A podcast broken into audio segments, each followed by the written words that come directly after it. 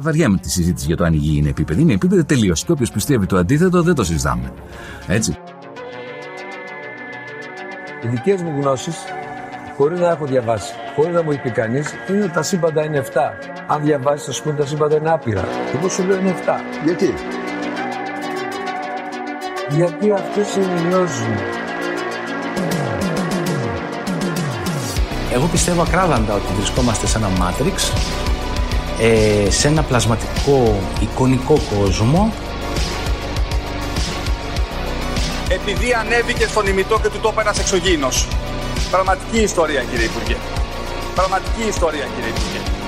Πραγματική ιστορία κύριε Υπουργέ.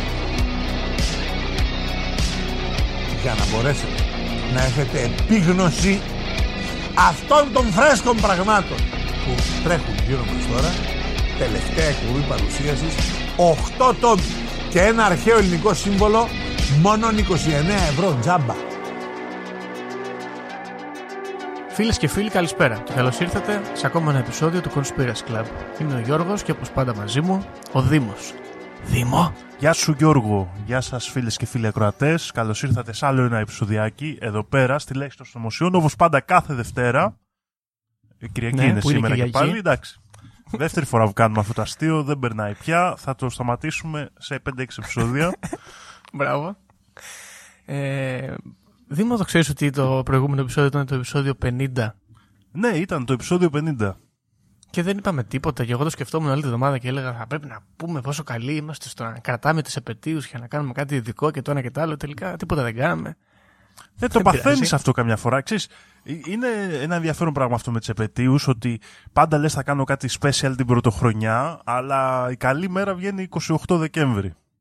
Ναι, την πρωτοχρονιά κοιμάσαι μετά από το φαΐ, ξέρω εγώ συνήθως τώρα που μεγαλώσαμε κιόλας. Τέλος πάντων, ναι. Λοιπόν, κοίταξε να δεις τώρα. Εσύ περιμένεις να σου πω τα νέα που δεν παρακολουθείς και τα παρακολουθώ εγώ για σένα. Δεν έχουμε πολύ σημαντικά νέα. Δημό. Έρχεται το lockdown, εγώ θα πω. Το συζητάγαμε και πριν. Έρχεται, ναι, έχουμε πληροφορίες εκ των έσω θα πούμε εδώ. Μπορεί να διαψευθούμε. Ε, ναι. κοίτα, κοίτα εδώ, είναι μια win-win κατάσταση για αυτή την ανακοίνωση. Γιατί Ναι, αν συμβεί έχουμε δίκιο. Μπράβο. Αν δεν συμβεί δεν έχουμε lockdown που είναι καλό. Οπότε εμείς το λέμε αυτό. Αυτή είναι η πληροφορία που έχει λέξει των συνωμοσιών. Όπως πάντα με ημιμάθεια και ελλειπείς Μπράβο. πληροφορίες κάνουμε έτσι... Φανταζόμαστε το μέλλον.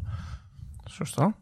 Και αυτό είναι και το σημαντικό Δήμο εδώ πέρα. Ότι μπορούμε να λέμε ό,τι θέλουμε. Άμα βγαίνει πραγματικότητα, λένε κοίταξε να δει που τα ξέρουν αυτοί. Άμα δεν βγαίνει πραγματικότητα, δεν μας παίρνει κανείς στα σοβαρά ένα podcast για συνωμοσίες. Έχουμε πονηρό. Αλλά Δήμο, θα, δεν θα μιλήσουμε τώρα για lockdown και άλλα τέτοια θλιβερά και βαρετά πράγματα. Θα μιλήσουμε για ένα ζήτημα το οποίο προέκυψε αυτή την εβδομάδα και ξέρω ότι δεν σε ενδιαφέρει καθόλου γιατί δεν είσαι καθόλου φαν. Αλλά είναι συγκλονιστικό και μας ενδιαφέρει, στην πραγματικότητα θα έπρεπε μάλλον να μας ενδιαφέρει όλους. Πρώτα απ' όλα 22 Ιουνίου τι κάνεις Δήμο. 22 Ιουνίου δεν έχω κάτι στην ατζέντα μου. Μπράβο, μην βάλεις τίποτα, εντάξει. Γιατί έρχονται οι Manowar στην Ελλάδα. Α, τέλεια. Άργησες λίγο, εντάξει. λοιπόν, το σημαντικό με αυτή την ιστορία, Δήμο, εντάξει, έρχονται οι Manowar, δεν σε συγκινεί αυτό, δεν πειράζει. Το σημαντικό με αυτή την ιστορία είναι ότι οι Manowar, επειδή είναι και συγκλονιστικά φοβερή μπάντα, είναι οι βασιλιάδες του metal, ε, έρχονται στην Ελλάδα μετά από πολύ καιρό και θα ετοιμάσουν ένα τραγούδι αποκλειστικά αφιερωμένο στους Έλληνες Manowars. Ωραία. Το τραγούδι αυτό λέγεται «Η εκδίκηση του Οδυσσέα», «The Revenge of Odysseus» και μέσα έχει αρχαία ελληνικά και άλλα τέτοια πράγματα τα οποία τα έχει ε, φτιάξει, ας πούμε, τα, είναι στην παραγωγή ο Σάκης Στόλης των Rotting Christ που είναι μεγάλο όνομα στη metal σκηνή αλλά δεν μας απασχολεί ο Σάκης Στόλης, μας απασχολεί ότι την αφήγηση θα την κάνει ένας πάρα πολύ γνωστός ηθοποιός, ο Κωνσταντίνος Καζάκος, φοβερό μέλος του Κουκουέ. Μμμ. Τον ξέρεις τον Κωνσταντίνο Καζάκο. Ναι, ναι. υποθέτω. Και ο πατέρας του Κωνσταντίνου Καζάκου συμμετέχει επίσης, ε, ο οποίος είναι ακόμα πιο σπουδαίο μέλος του Κουκουέ. Και εδώ έρχομαι εγώ να πω, σε τι επίπεδο το έχει πάει το Κουκουέ. ρε. Έχει πάει πολύ μπροστά. Άμα πάρουν και τα metal τώρα, πάει. Τελείωσε, να βγάλω να κάνουμε κυβέρνηση σε λίγο. δηλαδή σοβαρά. Τέλος πάντων. Ε, εγώ συγκινήθηκα πάρα πολύ με Κωνσταντίνο Καζάκο και Manowar. Ήταν μια καλή εβδομάδα από αυτή την άποψη. Έχεις να κάνεις κάποιο σχόλιο γι' αυτό, θα, θα έρθεις στη συναυλία Όχι, ε, τουλάχιστον. εγώ είμαι υπέρ, ναι. Τώρα να έρθω στη συναυλία δεν ξέρω. Αν με βγάλει ο δρόμος μου, θα έρθω. Να σε ρωτήσω τώρα κάτι, γιατί εγώ προβληματίζομαι. με, Ναι, τους- παρακαλώ. με, το, με το καζακέικο τώρα θέλω το να πιάσω. Ο πατέρας λέγεται Κώστας Καζάκος. Ο πατέρας λέγεται Κώστας και ο γιος λέγεται Κωνσταντίνος. Ναι. Πώς γίνεται αυτό; Τι είναι, είναι σαν το... Σαν τους βασιλιάδες; Είναι ο, Κω- ο Κώστας ο δεύτερος; Πώς είναι, πώς λέμε ο Τζούνιορ, ας πούμε. Δεν το είχαμε αυτό στην Ελλάδα τώρα, το Ισάγιο Καζάκος. Τι είναι αυτό; Δεν ξέρω τι γίνεται. Τέλος πάντων, ο Καζάκος είναι τρομερή μορφή. Λοιπόν, αφήσουμε τώρα λοιπόν τους Manowar στην άκρη. Και μιας και όμως τους έχουμε προλογίσει, ε, θα μιλήσουμε για κάτι άλλο σχετικό με τους Manowar, Δήμο. Για να κλείσουμε το εισαγωγικό σημείωμα και αυτό είναι ο έρωτας, Δήμο. Βρήκα μια φοβερή, ένα φοβερό άρθρο εδώ την ώρα που μιλάγαμε πριν, το οποίο εμένα με άγγιξε. Και θέλω να σε ρωτήσω εσύ που στέκεις πάνω σε αυτό. Έχουν κάνει, λέει, έρευνα επιστήμονες, πολύ σημαντική σε κάποιο πανεπιστήμιο. Δεν το αναφέρει το άρθρο. Μακριά. σε κάποια μακρινή χώρα. Ναι, και λέει λοιπόν, τα στάδια του έρωτα τελικά είναι μόνο τέσσερα. Κατέληξαν οι επιστήμονες. Γιατί παλιά πόσα πιστεύαμε ότι ήταν. δεν ξέρω, μάλλον δεν είχαν κατασταλάξει στην επιστημονική κοινότητα. Τώρα έγινε κάποια εκτεταμένη έρευνα και λέει λοιπόν όμω. Τα στάδια είναι τέσσερα τέλος πάντων. Δήμο. Το πρώτο στάδιο είναι το στάδιο του ρομαντισμού. Εντάξει. Από δύο έως δύο χρόνια λέει αυτός εδώ ότι κρατάει. Μετά έχουμε η δύναμη της πάλης, στάδιο 2. Έχει, αυτό ταιριάζει και με τον Καζάκο που λέγαμε πριν και το κουκουέ. Στάδιο 3 η αρχή της σταθερότητας και στάδιο 4 στάδιο αφοσίωσης. Και σε ρωτάω εγώ Δήμο, εσύ με το κορίτσι εκεί τη Μαρίνα ας πούμε, σε ποιο στάδιο βρίσκεσαι; Μάλλον στις πάλεις είμαστε ακόμα. Ακόμα, ε. Ναι, η ζωή τραβάει την ανηφόρα. Ωραίο. Εδώ οι επιστήμονες δηλαδή δεν έρχονται να μας πούνε πόσο καιρό κρατάει το στάδιο 2. Αυτό είναι ύποπτο. Εκεί είναι το πρόβλημα. Μπορεί και- Εκεί πιστεύω είναι ή παντρεύεσαι ή χωρίζεις. Στη, στη, στη- στην πάλη εκεί πάνω. ε. Ναι, ναι, ναι. Πω, πω. Την πατήσαμε Δήμο. Τέλος πάντων, εντάξει, είσαι στάδιο της πάλι, στάδιο 2, είσαι στη μέση. Το είπες και πήγουρα και σύντομα, οπότε εντάξει, να μην επεκταθούμε. Ωραία. Αυτά για το εισαγωγικό σημείωμα. Πώς σου φάνηκε. Πολύ καλό. Εγώ θέλω να προσθέσω άλλο ένα νέο. Α, Το οποίο ως γνωστόν εμείς εδώ πέρα είμαστε.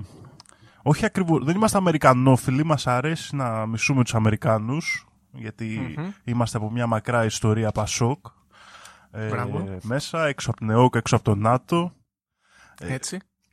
Θέλω να πω εδώ ότι έχει συγκλονίσει τα διεθνή μίντια η ιστορία και έγινε και διαδόθηκε και η δίκη έτσι αυτού του πιτσιρικά του Κάιλ Rittenhouse που είχε φάει κάποιου εκεί σε κάποια πορεία.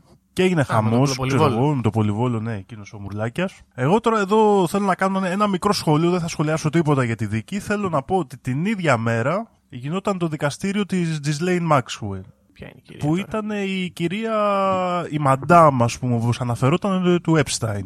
Μμμ, και τι έγινε στο δικαστήριο αυτό; Δεν, δεν γνωρίζουμε, δεν, έγινε, δεν δημοσιοποιήθηκε τίποτα και απλά θέλω να φέρω αυτόν τον παραλληλισμό εδώ στο τραπέζι.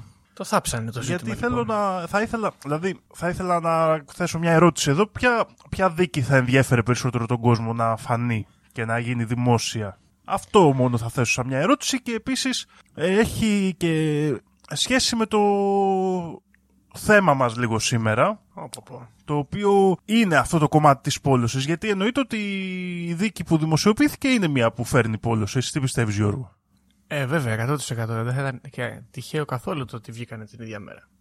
Ενώ Βέβαια, να σου πω οι κάτι άλλοι- όμως. Πιστεύω ότι ενδιαφέρει τον κόσμο περισσότερο η δίκη αυτού με το Πλοπολιβόλο παρά της Maxwell. Το οποίο είναι παράδοξο, εντάξει. Σίγουρα. Αυτό θα συζητήσουμε ακριβώς σήμερα. Πιστεύει όντως τον κόσμο περισσότερο Γιώργο; Ε, νομίζω ότι ήταν. Ναι, εκεί θα στέκω. Από εκεί ξεκινάω εγώ αυτό το debate. Για να δούμε.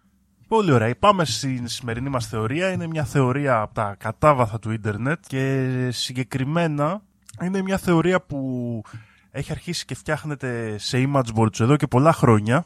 Ξέρετε τώρα 4chan και ιστορίες, εκεί που μου αρέσει εμένα να αναζητώ τέτοιες θεωρίες. Στο βόθρο του διαδικτύου. Ακριβώς. Η θεωρία λοιπόν η σημερινή είναι ότι το διαδίκτυο είναι νεκρό. Τι, αυτό είναι μέρα πολύ. Τι, τι σημαίνει αυτό; Και συγκεκριμένα αυτό που, συ- αυτό που σημαίνει και αυτό που στηρίζει αυτή η θεωρία είναι ότι οι, περι- τα περισσο, οι περισσότερες έτσι επαφές με, που έχουμε στο διαδίκτυο δεν έχουν να κάνουν με πραγματικούς ανθρώπους, αλλά με bots, τα οποία έχουν αρχίσει και αναφέρονται και στην ελληνική κουλτούρα αρκετά, κυρίως από βουλευτές Σωστό. και αυτά.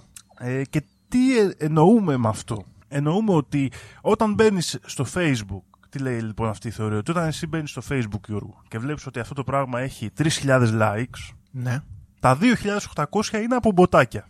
Ωραία, αυτό είναι πιθανόν αυτό. Ακριβώς και σε αυτή την πιθανότητα βασίζεται η σημερινή θεωρία και χτίζει ένα ολόκληρο σενάριο το οποίο η- κατά τη δική μου άποψη μοιάζει αρκετά πραγματικό. ΟΚ. Για να δούμε, γιατί είμαι, είμαι λίγο περίεργο μου φαίνεται αυτό τώρα. Για πάμε. Λοιπόν, πώς ξεκινάει η θεωρία; Αρχικά ε, πρέπει να αναφέρω εδώ πολύ σύντομα ότι όλα αυτά τα κομμάτια και όλες αυτές τις απόψεις τις έχει μαζέψει ένας κύριος με το όνομα Illuminati Pirate Ωραίος. ε, ο οποίος γράφει σε ένα καινούριο φόρουμ ε, που έχει δημιουργηθεί στο διαδίκτυο που λέγεται Agora Forum, ένα φόρουμ με κυρίως, που ασχολείται κυρίως με το va- Vaporwave και τέτοιες φάσεις. Οκ. Λοιπόν, και εκεί ο κύριος αυτός αρχίζει και λέει ότι πολλά άτομα μέσα στα image boards έχουν αρχίσει και αισθάνονται ότι τα πάντα που βλέπουν γύρω τους στο διαδίκτυο μοιάζουν λίγο ψεύτικα. Εσύ Μμ. την έχεις νιώσει αυτή την αίσθηση λίγο, Γιώργο; Κοίταξε, ε, είναι λίγο περίεργο. Τώρα τελευταία, επειδή είμαι στο Facebook τουλάχιστον έτσι, επειδή είμαι σε κάποια groups που παρακολουθώ πολύ και συμμετέχω, τύπου Καψιμί Επιτροπή Σωτηρίας μεταλλάδων ή Υπερπληροφόρηση που λέγαμε και έχω την εντύπωση ότι αυτοί που γράφουν είναι μποτάκια. Όχι αυτοί που κάνουν like. Μμμ. Ναι, μα φυσικά Με- μιλάμε και για το περιεχόμενο. Δεν μιλάμε μόνο για τα likes. Ναι. Και μου δημιουργείται αυτή η αίσθηση, ναι. Τι είναι τώρα λοιπόν αυτοί που... Ποιες είναι οι ενδείξεις που το στηρίζουν αυτό και σε ποια ε, στοιχεία βασίζονται; Λοιπόν, το πρώτο ζήτημα είναι δηλαδή παίρνοντας αυτή την αίσθηση στην αρχική ότι τα πάντα είναι ψεύτικα άρχισαν, άρχισε πολλοί κόσμος να παρατηρεί κάποια περίεργα πράγματα. Τα περίεργα πράγματα αρχικά είναι, παραδείγματος χάρη, ότι αν εγώ ψάξω κάτι στο κινητό μου και κάτι στον υπολογιστή μου, μπορεί παραδείγματος χάρη και συμβαίνει αυτό, αρχίστε να το παρατηρείτε, στα social media ότι μπορεί να βλέπω το ίδιο post με διαφορετικά comments ή likes ανάλογα τη συσκευή στην οποία είμαι. Μμ. Αν έχω ειδικά φροντίσει να έχω λίγο διαφορετικά προφίλ στις συσκευές μου. Αυτό είναι πραγματικότητα, όντως. Ναι, ναι. Οκ. Τώρα βέβαια αυτό θα μου πείτε μπορεί να βασίζεται σε κάποια έλλειψη συγχρονισμού παραδείγματος χάρη Ναι. ή σε κάποιο άλλο τεχνικό πρόβλημα. Αλλά είναι ένα μόνο από τα στοιχεία που έχουμε Οκ. για αυτό το πράγμα. Δεύτερον είναι ότι γενικά ό,τι αναζήτηση κάνουμε είτε στη Google είτε στο YouTube για να βρούμε κάποιο βίντεο κλπ. Το περιεχόμενο που προωθείται είναι πάντα ένα ας το πούμε, πώς μπορούμε να το πούμε στα ελληνικά, corporate περιεχόμενο Ναι.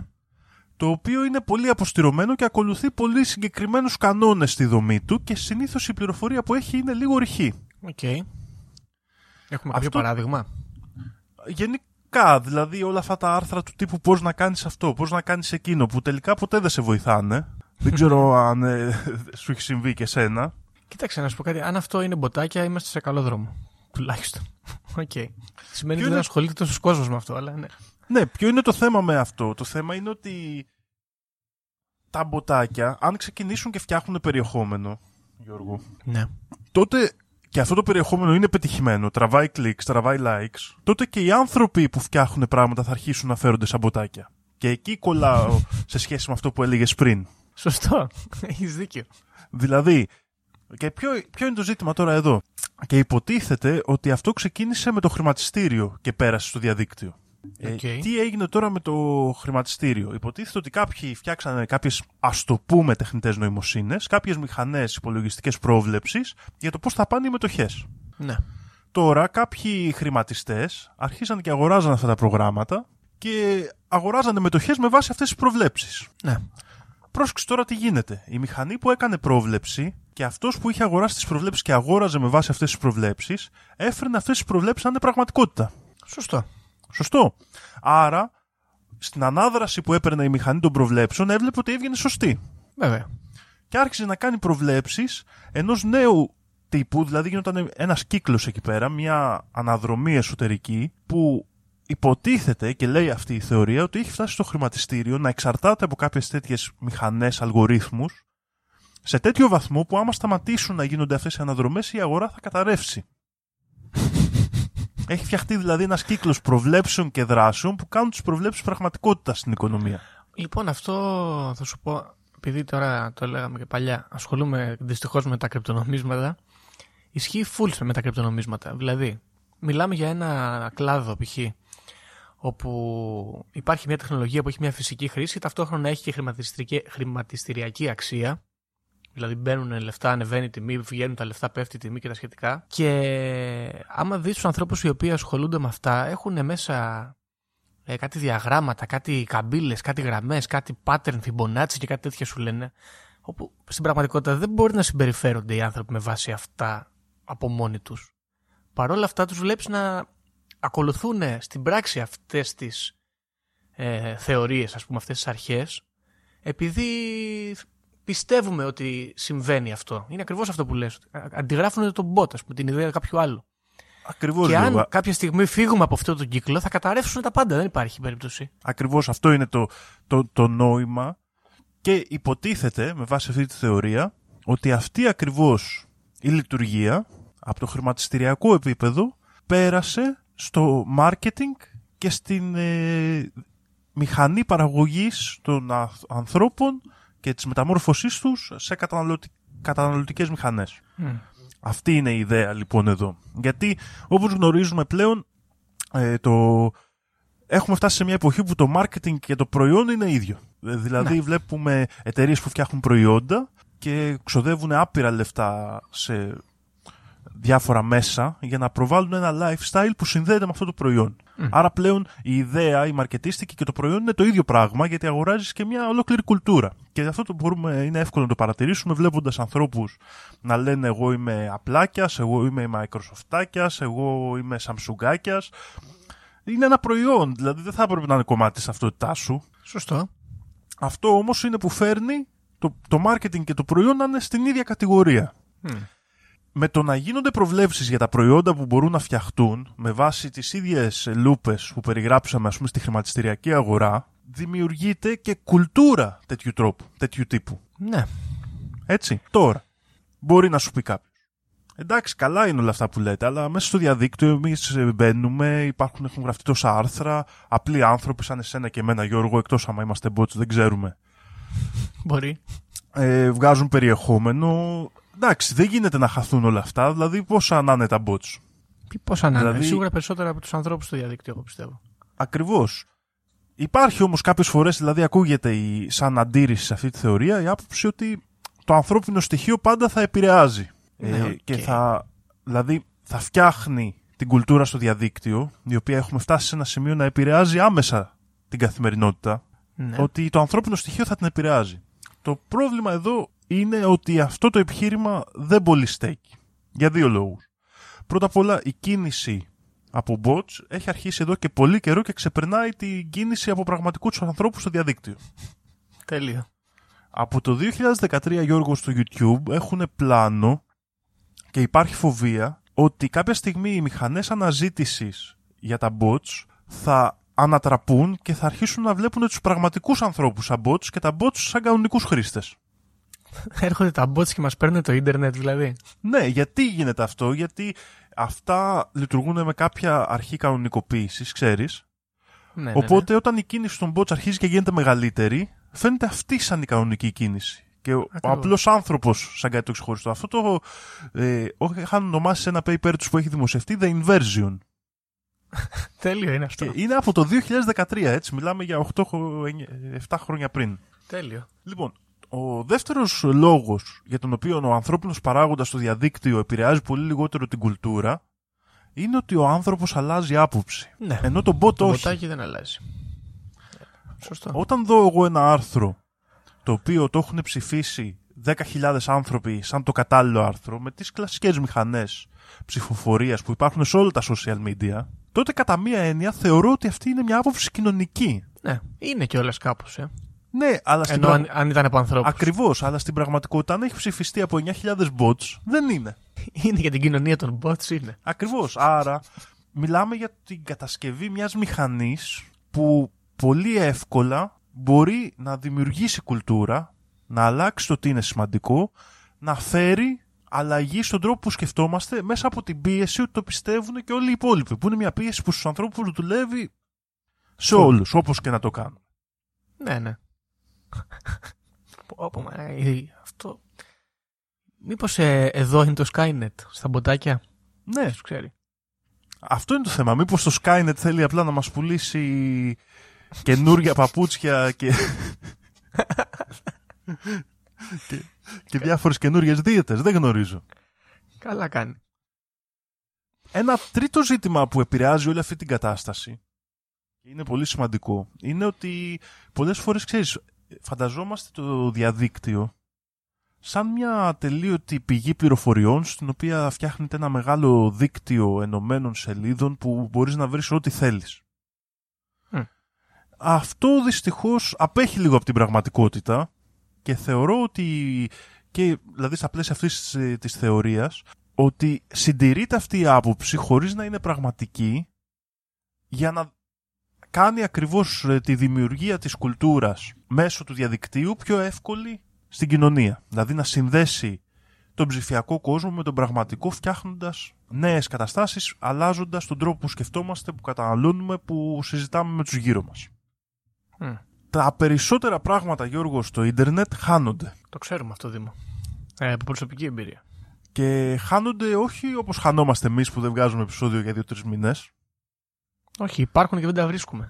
ή πάβουν να υπάρχουν. Είναι πάρα πολύ εύκολο. Ό,τι Ναι. πράγμα έχεις δει, όποιο σχόλιο, όποιο άρθρο, όποια η φωτογραφία, όποιο βίντεο, είναι πάρα πολύ εύκολο να χαθεί σε οποιοδήποτε χρονικό σημείο. Ε, αυτό τώρα μπορεί να ακούγεται ότι ίσως γίνεται σε ερασιτεχνικό υλικό και σε πράγματα που δεν είναι τόσο σημαντικά. Όμως, παραδείγματος χάρη, σε μια έρευνα που έγινε το 2014 για τις αποφάσεις παραδείγματος χάρη του ανώτατου δικαστηρίου τον ΗΠΑ βρέθηκε ότι κοντά στο 50% των ε, παραπομπών που υπήρχαν για αυτές τις αποφάσεις και συνεχίζω να λέω του ανώτατου δικαστηρίου που είναι σαν τον Άριο Πάγο ας πούμε Ναι, ναι. δεν υπάρχουν. Στο διαδίκτυο. Ναι, υπάρχουν τα links αλλά πλέον δεν υπάρχει σελίδα. Είναι το λεγόμενο bitrot. Δηλαδή υλικό που περιμέναμε να υπάρχει πλέον δεν υπάρχει. Ε, τώρα, εντάξει, είναι και. Μιλάμε για το δημόσιο τομέα εδώ πέρα. Τον Αμερικάνικο κιόλας. Τέλος πάντων, ναι. Ε, τουλάχιστον Δήμο το δικό μας το blog το παλιό υπάρχει ακόμα. Υπάρχει, ναι, το έχουμε ξαναναφέρει. Ακούστε όλα Μην τα πείτε. υπόλοιπα επεισόδια για να βρείτε που είναι. Ναι. Εντάξει, βέβαια, τουλάχιστον ε, καλά κρατάει η γραφειοκρατία και αυτά τα χαμένα links υπάρχουν σε κάποιο φάκελο, σε κάποιο υπόγειο. Σε, ε, γραμμένα πάνω σε χαρτί. Πιθανόν. Ε, Πιθανόν, πιθανόν. ναι, πιθανόν. Αυτό είναι το, το, το θέμα. Είναι μια πολύ περίεργη ε, περίπτωση και ας φτάσουμε λίγο και να μιλήσουμε. Μιλήσαμε για τα bots, πώς επηρεάζουν, πώς ε, πολύ πιθανόν να δημιουργούν απόψεις που μοιάζουν κοινωνικές, ενώ στην πράξη δεν είναι καθόλου.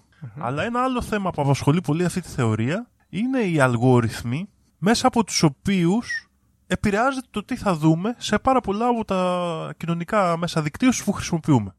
Και έχει γίνει μεγάλη συζήτηση για αυτά τα θέματα.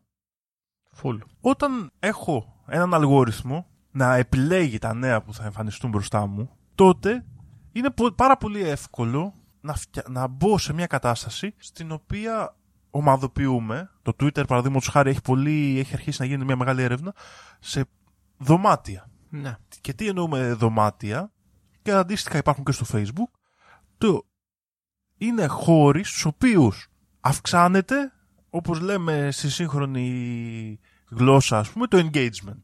Το πόσο χρόνο εγώ θα χαλάω εκεί μέσα.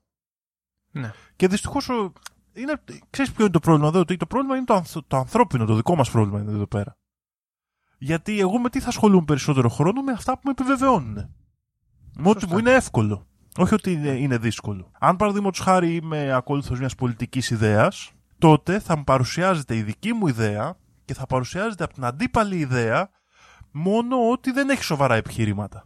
Ναι, αυτό το έχουμε ξανασυζητήσει. Δεν ξέρω, στο podcast δεν είμαι σίγουρος. Στην πραγματικότητα σίγουρα. Ε, είναι αυτή η ηχό των social media, ας πούμε. Ακριβώς. Θα φτιαχτεί αυτή η ηχό, στην οποία θα αυτοεπιβεβαιώνομαι συνεχώς και όλα αυτά που θα μου παρουσιάζονται. Πρόσεξε, γιατί αυτό είναι το ζήτημα εδώ πέρα. Θα είναι αποστηρωμένο με βάση τους κανόνες που θέλουμε να φτιαχτεί αυτή η νέα κουλτούρα, είτε συμφωνώ είτε όχι.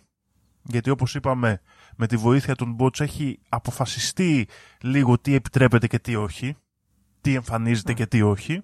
Και δεν θα μπορώ να μπω σε ουσία και σε βαθιά συζήτηση στο διαδίκτυο για να μάθω, για να εξελιχθώ. Άρα, το όλο νόημα της επικοινωνίας που υποτίθεται ότι θα έφερνε επανάσταση στο διαδίκτυο, πλέον δεν υπάρχει. Ίσα ίσα μπορούμε Έχει να πάει πούμε ότι το στράφη. κάνει χειρότερο. Ακριβώς. Λοιπόν, κοίταξε να δεις, να σου διακόψω λίγο. Εγώ είμαι μπάρμπας και νέος χρήστης του Twitter. Μπαίνεις στο Twitter, ανοίγεις την εφαρμογή, πηγαίνεις στο search, πατάς κάτω το, το φακό, το μεγεθυντικό και γράφει πάνω, επειδή το έχω στα ελληνικά έτσι. Τάσεις για εσάς. Κατάλαβες, είναι τα δικά μου trending πράγματα. Ναι. Και προφανώς εγώ ας πούμε, έχω διαφορετικά π.χ. από τον αδελφό μου.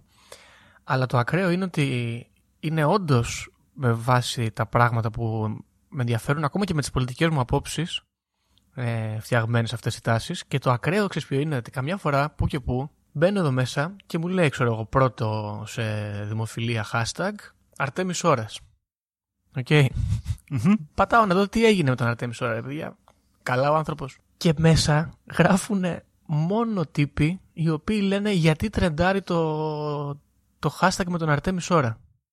Προφανώς, γιατί μετά άμα ψάξεις και πας πολύ βαθιά, ας πούμε, στα πρώτα ε, tweets που το κάνανε trending, είναι bots και φαίνεται ξεκάθαρα. Είναι ξέρω εγώ απλά μια εικόνα ή κάτι υψηλό σταρτησίε. Και βλέπουν αυτοί ότι τρεντάρει αυτό και πάνε από πίσω. Αυτό είναι φοβερό. Έχουμε και την ηχό εδώ πέρα, αλλά και το πρώτερο πράγμα που είπαμε για το πόσο οι άνθρωποι πάνε και διαμορφώνουν άποψη και ασχολούνται ανάλογα με τη δράση των bots. Και ακριβώς αυτό είναι το ζήτημα. Κοίτα Γιώργο, με τις τελευταίες έρευνες και εννοώντας το- τις τελευταίες πενταετίας, μπορεί να έχει αυξηθεί αυτό το ποσοστό, το 60 με 70% της κίνησης της συνολικής του διαδικτύου είναι από bots, είναι από αυτοματοποιημένες μηχανές. Τρελό, μα, τρελό. Άρα, σε κάθε ε, επαφή που έχεις στο διαδίκτυο, και γι' αυτό αυτή η θεωρία λέγεται ότι το διαδίκτυο είναι νεκρό, υπάρχει πολύ μεγάλη πιθανότητα το περιεχόμενο που βλέπεις να είναι δημιουργημένο από κάποιες αυτοματοποιημένες μηχανές. Αυτό Φοβερό. είναι κάτι που όλοι λίγο πολύ το έχουμε ακούσει, αλλά σαν συνειδητοποίηση εμένα μου φαίνεται πολύ δυνατή. Ε, κοίταξε, είναι σαν αυτά τα πράγματα που συμβαίνουν γενικά στο ίντερνετ, το οποίο το νιώθεις, το βιώνεις, αλλά δεν το έχεις, ξέρεις, δεν έχει κάτσει μέσα σου σαν η πραγματικότητα. Πολύ ωραίο παράδειγμα και θα το βάλω κάτω όποιος θέλει να μπει. Ένας ε, τύπος στο Reddit έχει φτιάξει ένα subreddit που λέγεται Sub Simulator ε, και εκεί είναι ακριβώς αυτό που λέει, είναι μια προσωμείωση ενός subreddit το οποίο φτιάχνεται μόνο του από bots τεχνητής, ε, δηλαδή έχει κάποια bots τεχνητής νοημοσύνης έχει χρησιμοποιεί μια μηχανή GPT-2 που παράγει γλώσσα και φτιάχνουν threads και comments μόνα τους. Θα το βάλω από κάτω να μπείτε να διαβάσετε για να, σαν παράδειγμα για να δείτε ότι γίνεται. Μάλιστα, Μοιάζει φοβερό, πάρα πολύ ναι. φυσικό και μοιάζει πάρα πολύ με τα σχόλια και τα th- threads και τα posts που μπορείτε να διαβάσετε σε διάφορα social media. Ακραίο. Εντάξει. Εν τω μεταξύ, ξέρεις τι, δεν είναι λίγο περίεργο, γιατί έχουν τεχνητή νοημοσύνη η οποία υποτίθεται αναπτύσσεται ανάλογα με το τι κάνουν οι άνθρωποι παρατηρώντας συμπεριφορά, ξέρω εγώ, εδώ, ας πούμε, των χρηστών του διαδικτύου. Και συμβαίνει το ανάποδο, δεν είναι τέλειο. Ναι. Τελικά να διαμορφώνουν οι άνθρωποι συμπεριφορά ανάλογα με τα bots. Ακριβώς, μα γιατί εκεί είναι το βραχικύκλωμα. Κατάλαβες ποιο είναι το θέμα, ότι αν παραδείγματος χάρη εγώ με τα bots βγάλω ότι είναι trending θέμα, λέμε τώρα, το banana bread που είχε γίνει χαμός στην καραντίνα. Ναι. Με κάποιο τρόπο έκανε κάποια πρόβλεψη κάποια μηχανή ότι αυτό θα αρέσει στον κόσμο. Τότε Ναι. οι άνθρωποι θα αρχίσουν όλοι να φτιάχνουν βίντεο πώς να φτιάξει banana bread. Πω, Είναι, είναι λίγο ε, στενάχωρο ή Γιατί τρομακτικό θέλουν αυτό, δεν να ξέρω. γίνουν trending, γιατί θέλουμε την αποδοχή. Δηλαδή αυτό είναι το βραχικύκλωμά μας σαν, κοινων... σαν, ε, σαν είδος, κατάλαβες; Πω, πω. Πολύ χάλια ακούγεται αυτό.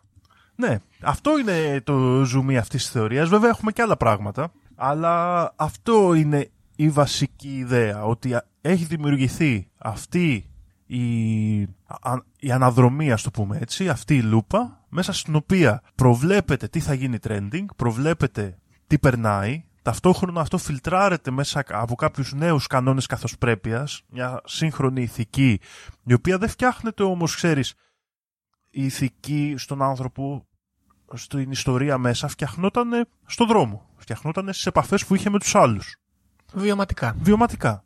Πλέον αυτή η ηθική φτιάχνεται εταιρικά, από κάποιο μυστικό χέρι; Ναι, Που- βέβαια. Βιωματικό είναι και αυτό, θα έλεγε κανείς, κάπως, με έναν τρόπο. Απλά είναι πολύ πιο εύκολο να δημιουργήσεις κοινή ηθική πλέον από μικρή ομάδα ανθρώπων, αυτό θέλω να πω.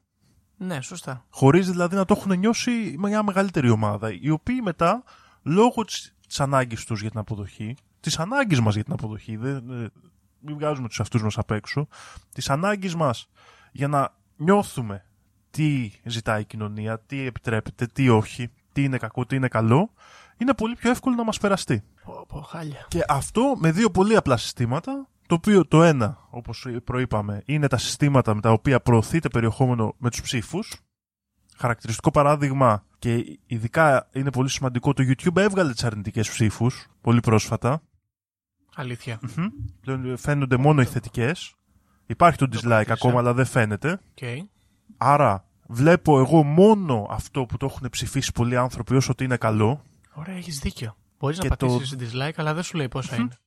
Ναι, ναι, ναι, είχε γίνει σάλος τώρα τις προηγούμενες εβδομάδες. Wow.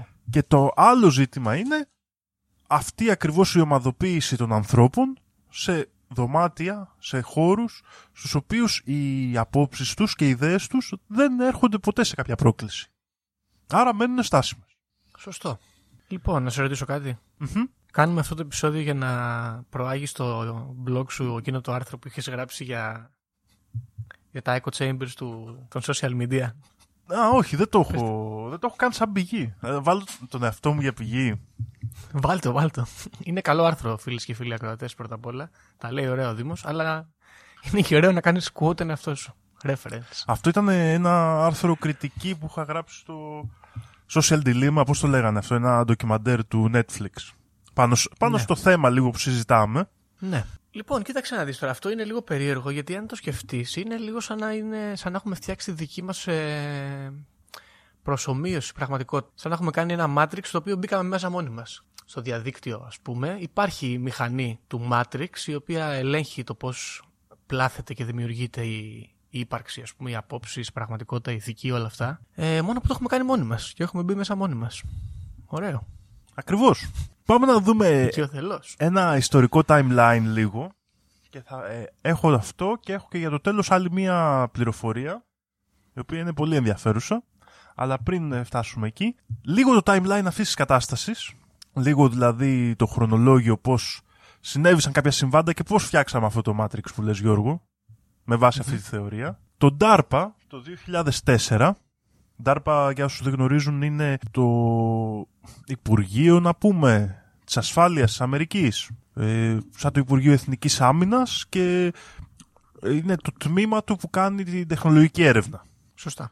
Λοιπόν, ε, έφτιαξε ένα project, είχε ένα project βασικά από νωρίτερα, το οποίο λεγόταν LifeLog. Ωραία. Το LifeLog είχε σαν σκοπό την καταγραφή όσο περισσότερων ανθρώπινων αντικειμένων, των συνήθειών τους, των ε, απόψεών τους κλπ. Δηλαδή ήταν ουσιαστικά ένα πρόγραμμα μαζικής ε, ε, έτσι, παρακολούθησης των πάντων, το οποίο ακυρώνεται ακριβώς για αυτούς τους φόβους, τους φόβους ε, και για το σκοπό τη, της προστασίας της ιδιωτικότητας. Γίνεται Οκ, έτσι μια το κόντρα και καταργήσανε. ακυρώνεται το project. Την ίδια μέρα που ακυρώνεται το project, είναι πάρα πολύ αστείο αυτό, δημιουργείται το Facebook. Καλά κάνανε, γλιτώσανε κρατικά χρήματα. Ακριβώς και άτομα που δούλευαν στον DARPA είναι μέλη του αρχικού Του Facebook. εταιρικού συμβουλίου του Facebook. Α, όχι, δεν δουλεύουν απλά. Είναι ωραίο. Λοιπόν, το project του DARPA η- συ- συνεχίζεται ταυτόχρονα, κατά μία έννοια, από την NSA, την ε, National Security Agency της Αμερικής, από το 2004 μέχρι το 2012 και το γίνεται... Υπάρχει ένα project που λέγεται Total Informational Awareness, το οποίο πολλοί θεωρούν ότι συνεχίζει μαζί με το Facebook τη δουλειά του LifeLog. Πιθανότατα κιόλας. Το 2012 περνάει ένας νόμος στη ΣΥΠΑ που λέγεται Smith-Mund Modernization Act το οποίο ακυρώνει κάποιους νόμους που είχαν περαστεί ε, την περίοδο που είχε γίνει το σκάνδαλο με το Operation Mockingbird το θυμάσαι το Operation Mockingbird Γιώργο το έχουμε νομίζω ξανασυζητήσει Ε, όχι, για θα θυμίσαι μου. ήταν ε, ουσιαστικά άλλη μια καμπάνια προπαγάνδας της, ε, του Αμερικάνικου κράτους που είχε να κάνει με τους δημοσιογράφους, παρακολουθούσε τους δημοσιογράφους, έβαζε εγκάθετα άρθρα κλπ. Οκ. Όταν είχε τέλος πάντων ξεσκεπαστεί αυτή η διαδικασία είχαν περαστεί κάποιοι νόμοι εναντίον της ε, προπαγάνδας. Ότι απαγορεύεται Ναι. η χρήση προπαγάνδας από το κράτος σε κάποιο πλαίσιο. Ο νόμος αυτός για τον οποίο μιλάμε λοιπόν, ο Smith Mundt Modernization Act του 2012, ακυρώνει αυτές τις ε, δυσκολίες. Αβέρτα προπαγάνδα, αν θέλετε. Μμμ. Από το 2012 μέχρι το 2016 έχουμε άπειρα συμβόλαια μεταξύ των DARPA NSA και των Google, Facebook, Amazon, Microsoft κλπ. Ναι. Πολλά από τα οποία εμφανίστηκαν ε, και αργότερα με τις ε, αναφορές του Snowden αλλά και άλλων που δούλευαν σε αυτές τις ετε, εταιρείες είτε τις κρατικές είτε τις ιδιωτικές. Οκ. Και σε αυτό το, το timeline πάνω έρχεται και πατάει αυτή η θεωρία και λέει ότι από τη μία αυτό που ζούμε σήμερα έγινε κάπως τυχαία αλλά ταυτόχρονα από την άλλη υπάρχει κάποιο, κάποια κυβερνητική, κάποια πιο εσωτερική ομάδα ανθρώπων που ενδιαφέρονται να κάνουν hijack αυτό το σύστημα; Ναι. Άλλα ενδιαφέροντα στοιχεία πάνω σε αυτό το θέμα είναι τα deepfake, Σωστό. που σκέψου ότι τώρα πλέον από το 2017 και μετά έχουμε φτάσει στο σημείο που οποιοδήποτε μπορεί να φτιάξει deepfakes. Ε, εννοείται ότι μπορεί να φτιάξει. Το φτιάχνουμε για πλάκα. Memes. Έτσι. Έχει περάσει, ας το πούμε, στην εραστεχνική χρήση. Άρα μπορούμε να φανταστούμε ότι η επαγγελματική χρήση θα είναι σε ένα υψηλό επίπεδο. Και νωρίτερα ίσως από αυτό. Εδώ Και με τα το- deepfakes ήταν, ε, νομ- αν δεν κάνω λάθος, είχε βγει κάποιο app που έκανε τέτοια τύπου που φωτογράφησες παραδείγματος χάρη τον εαυτό σου στην αρχή και σου έκανε γέρο και μετά αυτό πήγε σε άλλο επίπεδο και μπορούσες να φτιάχνεις βίντεο με σένα να, με τη μούρη σου ας πούμε πάνω του ηθοποιού στην ταινία και βγήκε μετά ότι αυτό ήταν κάποια ομάδα τέλος πάντων των ανθρώπων στη Ρωσία που έπαιρνε όλα τα, τα στοιχεία αυτά από το κινητό σου και τα επεξεργάζονταν για να μπορεί να βελτιώνει το πρόγραμμα, ξέρω, εγώ, να το κάνει όλο και πιο responsive, ας πούμε. Ακριβώς. Και το ζήτημα είναι εδώ ότι. Ποιο είναι το πρόβλημα τώρα; Ότι αν εγώ έχω deepfakes και έχω και 7 site και βγάλω εγώ ότι ο Γιώργος από το Conspiracy Club είπε αυτό και οι ιστοσελίδες Ναι. αυτές είναι μεγάλες και εγώ έχω φτιάξω βίντεο deepfake με τη φάτσα σου, πώς εσύ θα βγεις μετά και θα πεις εγώ δεν το είπα. Τρέχα ομολογουμένω. Καλά, με τα deepfakes είναι αρκετά creepy η κατάσταση και από την αρχή, ξέρω εγώ, έμοιαζε επικίνδυνο και τρομακτικό. Το τι, πού μπορεί να φτάσουμε. Ναι, αλλά αυτό ακριβώς, άμα το σκεφτείς ε, σε αυτή την... ε, σε- και ταυτόχρονα με την ικανότητα που έχεις να ελέγχεις τα trends, να ελέγχεις το τι είναι πραγματικότητα ουσιαστικά. Γιατί αυτό, που- αυτό που λέω για μένα, αυτό είναι η πιο μεγάλη αποκάλυψη. Ότι αν εγώ έχω 7 site που είναι μεγάλα και βγάλουμε την ίδια είδηση, δεν έχει σημασία αν είναι πραγματική. Γίνεται πραγματική κατά κάποιο τρόπο. Γίνεται. Πώς το κάνεις αυτό το πράγμα, ρε Δήμο, κάθε φορά έχεις εδώ πέρα και μας κάνεις την καρδιά περιβόλη με τη δυστοπία μας; Εντάξει, τι να κάνουμε. Βαρετή δυστοπία, το έχουμε ξαναπεί πολλές φορές. Ζούμε. Και για να τελειώσω, γιατί νομίζω ότι σας έχω κουράσει με αυτό το θέμα σήμερα, θέλω να προτείνω Γιώργο σε σένα και στις Ναι. ακροατριές και στους ακροατές μας ένα πείραμα. Γιατί πρέπει να καταλάβουμε ότι το διαδίκτυο είναι της πλάκας. Ωραία. Bold state. Εντάξει. Είναι bold statement αυτό. Είναι όμως. Μάλιστα. Θέλω και τώρα όσοι μας ακούτε, θέλω να ανοίξετε τη μηχανή αναζήτηση που χρησιμοποιείτε Ναι. και να γράψετε μία γενική λέξη που σας αρέσει και να ψάξετε. Ωραία. Για να δούμε. Ωραία, έψαξα. Πολύ ωραία. Πόσα αποτελέσματα σου λέει ότι έχει Γιώργο; Παναγία μου. 309 εκατομμύρια. 309 εκατομμύρια. Πολύ ωραία. Θα ήθελα τώρα Γιώργο, Μμμ. πολύ γρήγορα, να Ναι. πας και να προχωρήσεις τις σελίδες όσο περισσότερο μπορείς. Α, να πάω μακριά, ας πούμε, να πάω σελίδα 10. Σελίδα 10. Να πας, Ωραία. προχώρα, προχώρα. Α, κι άλλο. 14.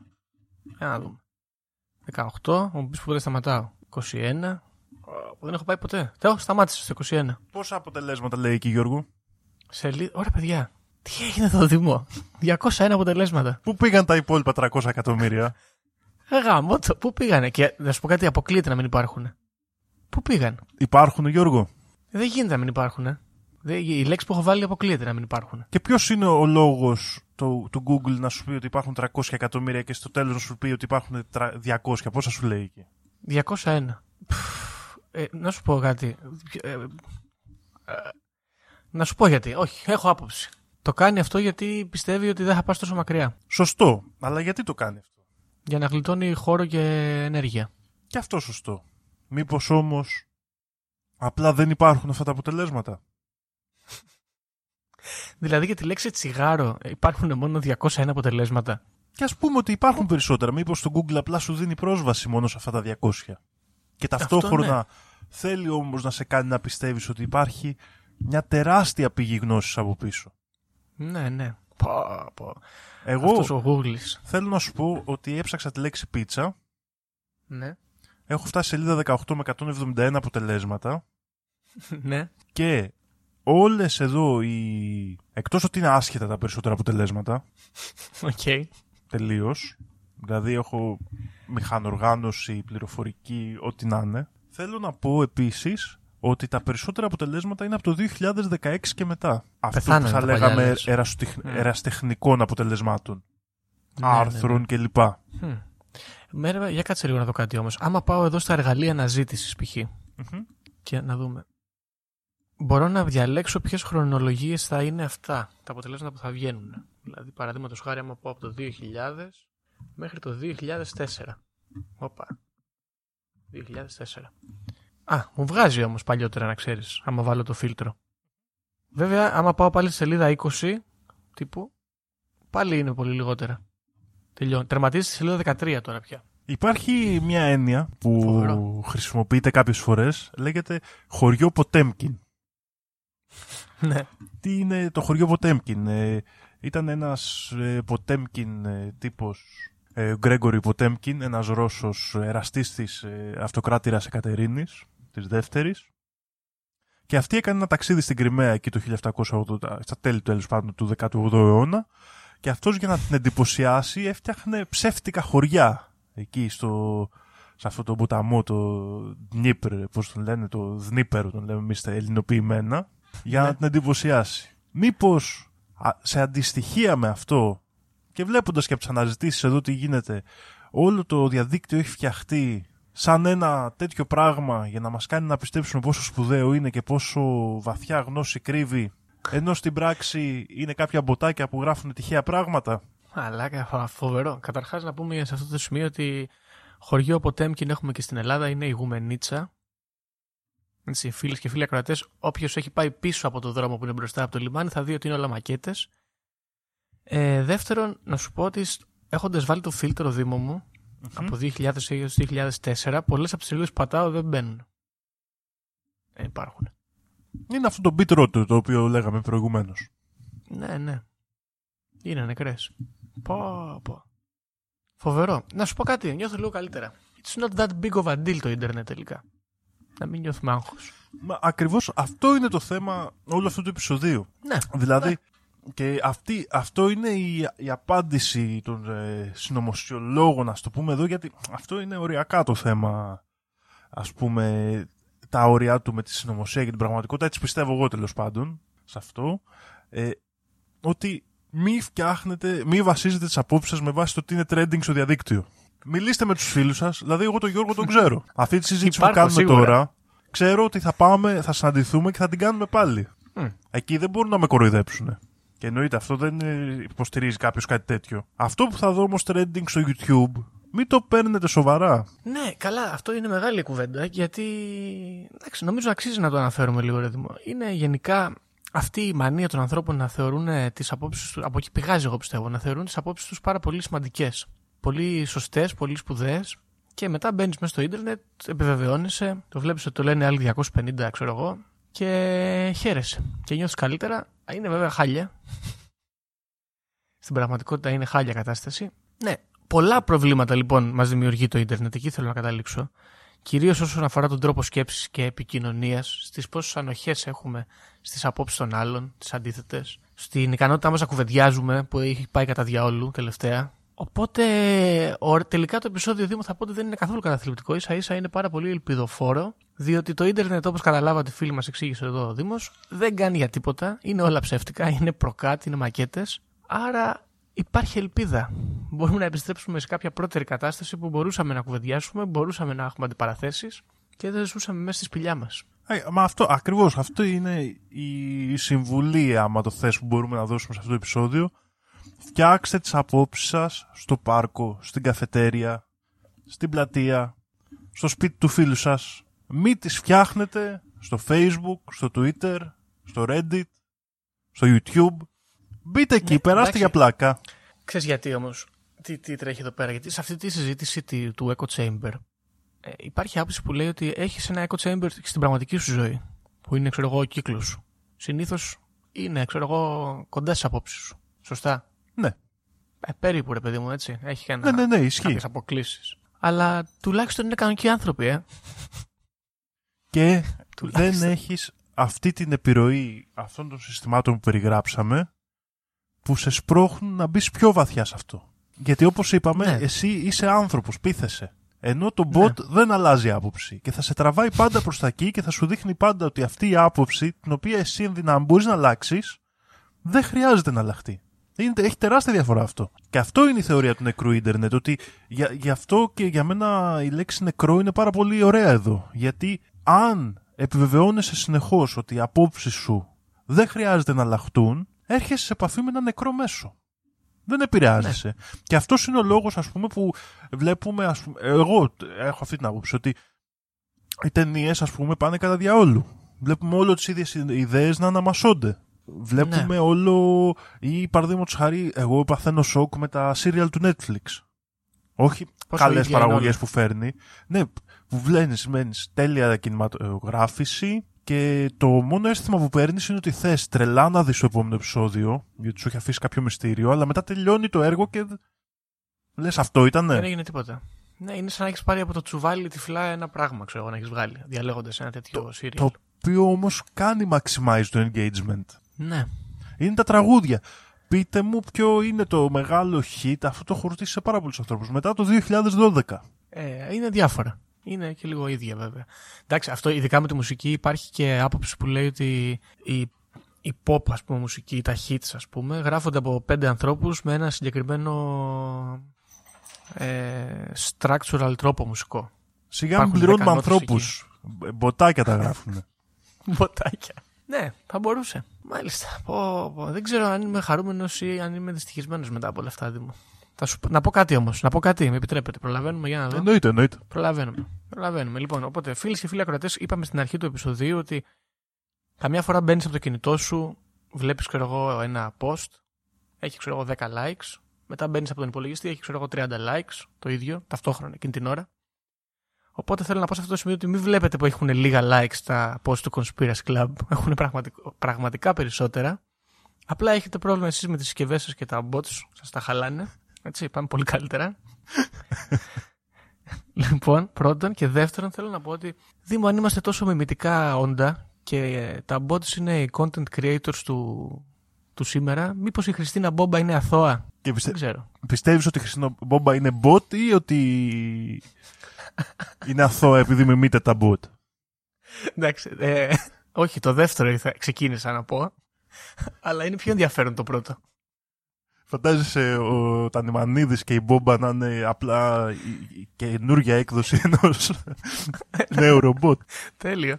Θα μπορούσε. Τους έχω δει θα από μπορούσε. κοντά. Είναι περίεργοι. Συμπεριφέρονται λίγο ρομποτικά. Μάλιστα.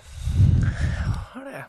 Να πούμε σε αυτό το σημείο ότι από τις πολλές συνωμοσίες που έχουμε κουβεντιάσει το τελευταίο καιρό, αυτή εδώ η ιστορία έχει πολύ σωστή δόμηση όσον αφορά την έννοια της συνωμοσίας. Δηλαδή, ξέρεις, συμβαίνει κάτι το 2000, πότε ήταν το πρώτο συμβάν. Δεν το σημείωσα. Το 10 2004. πότε είπες. 2004, μετά το 2012 γίνεται κάτι άλλο το οποίο αλυσιδωτά ταιριάζει με κάτι άλλο, αλλά είναι ξέχωρα. Ξέρεις, είναι ακριβώς συνωμοσιολογικά τα πράγματα εδώ.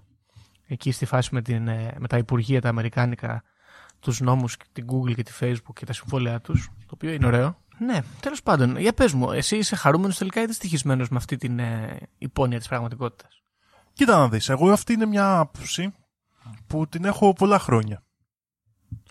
Μμ. Και λίγο πολύ έτσι τα έχει γράψει ωραία ο Illuminati Pirate και τα έχει μαζέψει και τη δόμησε. Δηλαδή αυτές τις σκέψεις που είχαμε στο μυαλό μου τις δόμησε. Ε, προσωπικά θεωρώ ότι είναι αυτά τα πράγματα που αν είναι αλήθεια, που εγώ πιστεύω ότι σε ένα βαθμό μπορεί ξέρεις όχι όλα τα στοιχεία να είναι αληθινά, αλλά πιστεύω ότι κρύβει ένα μεγάλο βαθμό αλήθειας μέσα. Ε, θεωρώ ότι είναι αυτά τα πράγματα που δεν θα, τα- δεν θα, από τη μία είναι πολύ σοβαρό γιατί επηρεάζεται η πραγματικότητά μου άμεσα, γιατί δεν μπορώ Ναι. να βγω έξω με τους ανθρώπους μου, ας πούμε, στο, τώρα στο θέμα το κέριο ας πούμε, του κορονοϊού. Δεν μπορώ να συζητήσω πραγματικά, γιατί ξέρω ότι πολλές από τις απόψεις που υπάρχουν είναι απλά πουσαρισμένες απόψεις μέσα από μηχανές παραγωγής περιεχομένου.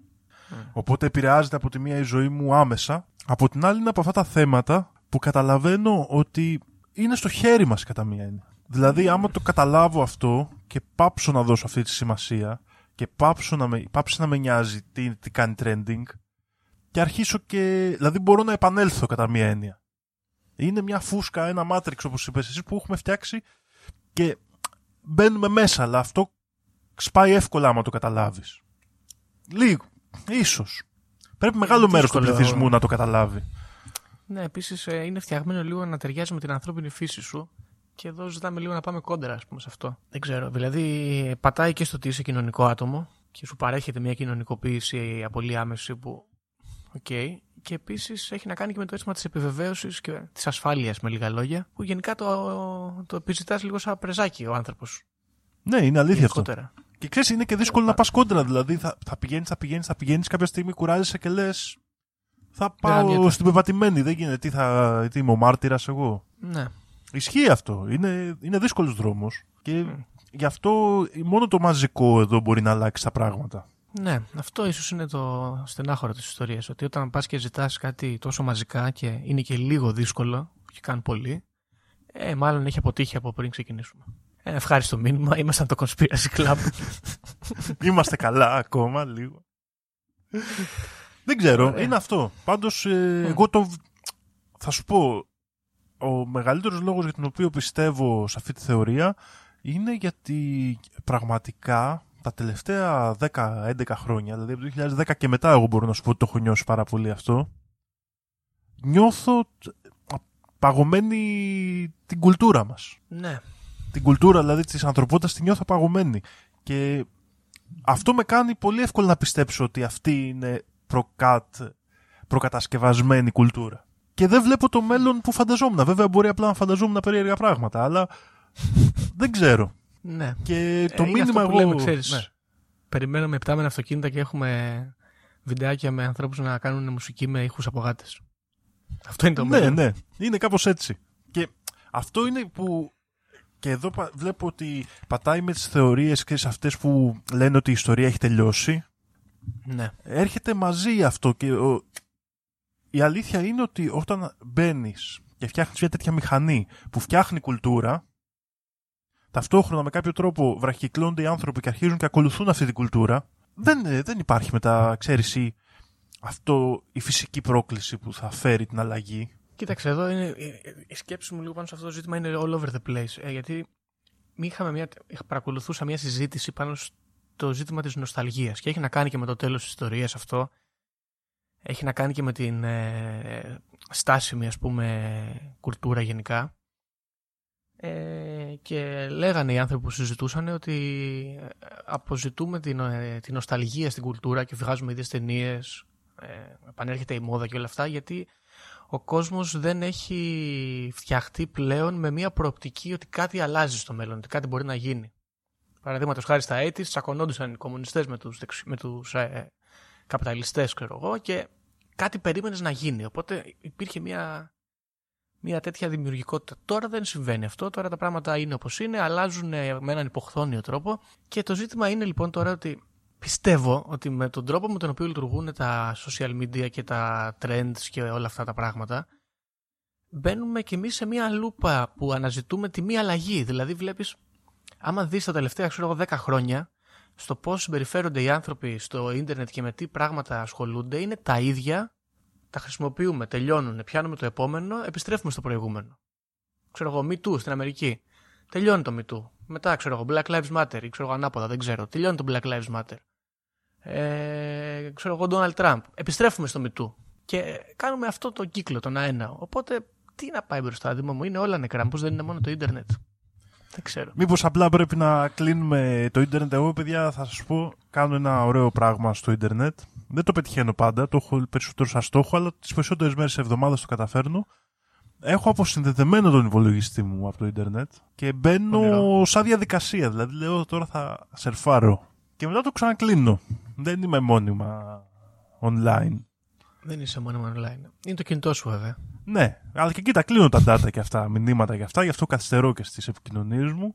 Δεν ξέρω αν είναι λύση αυτό, μα εγώ το κάπως νιώθω καλύτερα όταν το κάνω και νιώθω καλύτερα και με τη διαδικασία, ξέρεις, ότι δεν είναι κάτι που υπάρχει μόνιμα στη ζωή μου, είναι κάτι που εγώ όταν θέλω μπαίνω. Αυτό είναι πάρα πολύ ωραίο. Θα το δοκιμάσω κι εγώ, Δήμο μου. Δεν θα αποτύχω σίγουρα, βέβαια, αλλά ναι. Μάλιστα. Ο- όπως και να έχει, ε, όπως είπες και εσύ Γιώργο, κολλάει πάρα πολύ αυτή η θεωρία, γιατί ξέρεις, όλα αυ- δίνει ε, μια απάντηση σε μάλλον ένα λόγο γιατί προέκυψε όλο αυτό το ζήτημα με την νοσταλγία κλπ. Που είναι ένα θέμα Ναι. που συζητιέται χρόνια πολλά, έτσι. Εκεί κάπου πατάει αυτό και δεν ξέρω που θα πάει. Αυτές είναι οι πληροφορίες που είχα εγώ για σήμερα. Ωραία. Κοίταξε να δεις. Ωραίο θέμα. Δήμο περίεργο, έτσι. Ούτε, δεν, κανε- ακόμα δεν έχω καταλήξει αν είμαι χαρούμενος ή δυστυχισμένος. Σίγουρα με ιντριγκάρει. Θα πάω να ξαναδιαβάσω το άρθρο σου. Διαβάστε το άρθρο του Δήμου, να το βάλεις στα σχόλια από κάτω. Εγώ, Πολύ ωραίο Γιώργο, άρθρο. θα σου δώσω μια συμβουλή, την οποία προσπαθώ Ναι. να ακολουθώ κι εγώ. Δεν έχει να κάνει το αν είσαι χαρούμενος ή ευτυχισμένος ε, με το τι συμβαίνει στον κόσμο. Ε, όχι, δεν έχει. Έχει να κάνει όμως με το τι είμαι εγώ τώρα. Ακριβώς. Ε. Τώρα, μπορεί να ακούγεται πολύ εγωιστικό αυτό που λέω, αλλά δεν είναι. Σκεφτείτε το. Δεν είναι. Food for thought. Μάλιστα. Ωραία. Λοιπόν, φίλες και φίλοι ακροατές και ακροάτριες, ποιος ξέρει τώρα, είναι όλα μια δυστοπία, είναι αυτό μια αλήτρωση, ποιος ξέρει. Άμα το ασπαστούμε, μπορούμε να το ασπαστούμε. Ποιος να... Είναι περίεργα όλα αυτά τα ζητήματα τέλος πάντων. Είναι ο Γιώργος και ο Δήμος Μποτάκια που έχουν βάλθει να σας τρομοκρατήσουνε. Μήπω. Μήπως είμαστε μποτάκια που φτιαχτήκαμε για να ρίξουμε το ίντερνετ; Μπορεί. Σε κάθε περίπτωση αποφασίστε μόνοι σας. Δεν θα σας πούμε εμείς θα κάνετε, το έχουμε πει πολλές φορές. Αν κάτι θέλετε να κάνετε, να κάνετε αυτό που κάνει και ο Δήμος. Δηλαδή, βγείτε από το ίντερνετ και μπείτε στο ίντερνετ όταν χρειάζεται. Είναι σίγουρα καλή ιδέα και νομίζω ότι με αυτή την ε, καινούργια δυστοπική ιδέα θα σας αφήσουμε και θα τα πούμε στο επόμενο επεισόδιο. Γεια χαρά.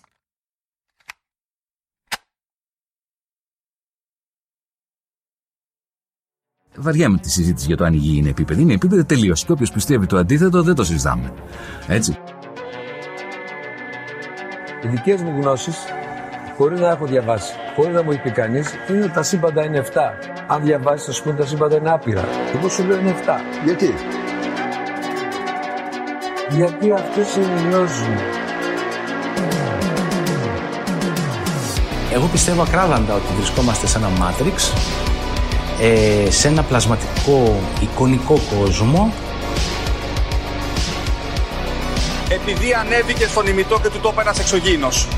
Πραγματική ιστορία, κύριε Υπουργέ. Πραγματική ιστορία, κύριε Υπουργέ. Πραγματική ιστορία, κύριε Υπουργέ. για να μπορέσετε να έχετε επίγνωση αυτών των φρέσκων πραγμάτων που τρέχουν γύρω μας τώρα τελευταία εκπομπή παρουσίασης 8 τόμοι και ένα αρχαίο ελληνικό σύμβολο μόνο 29 ευρώ τζάμπα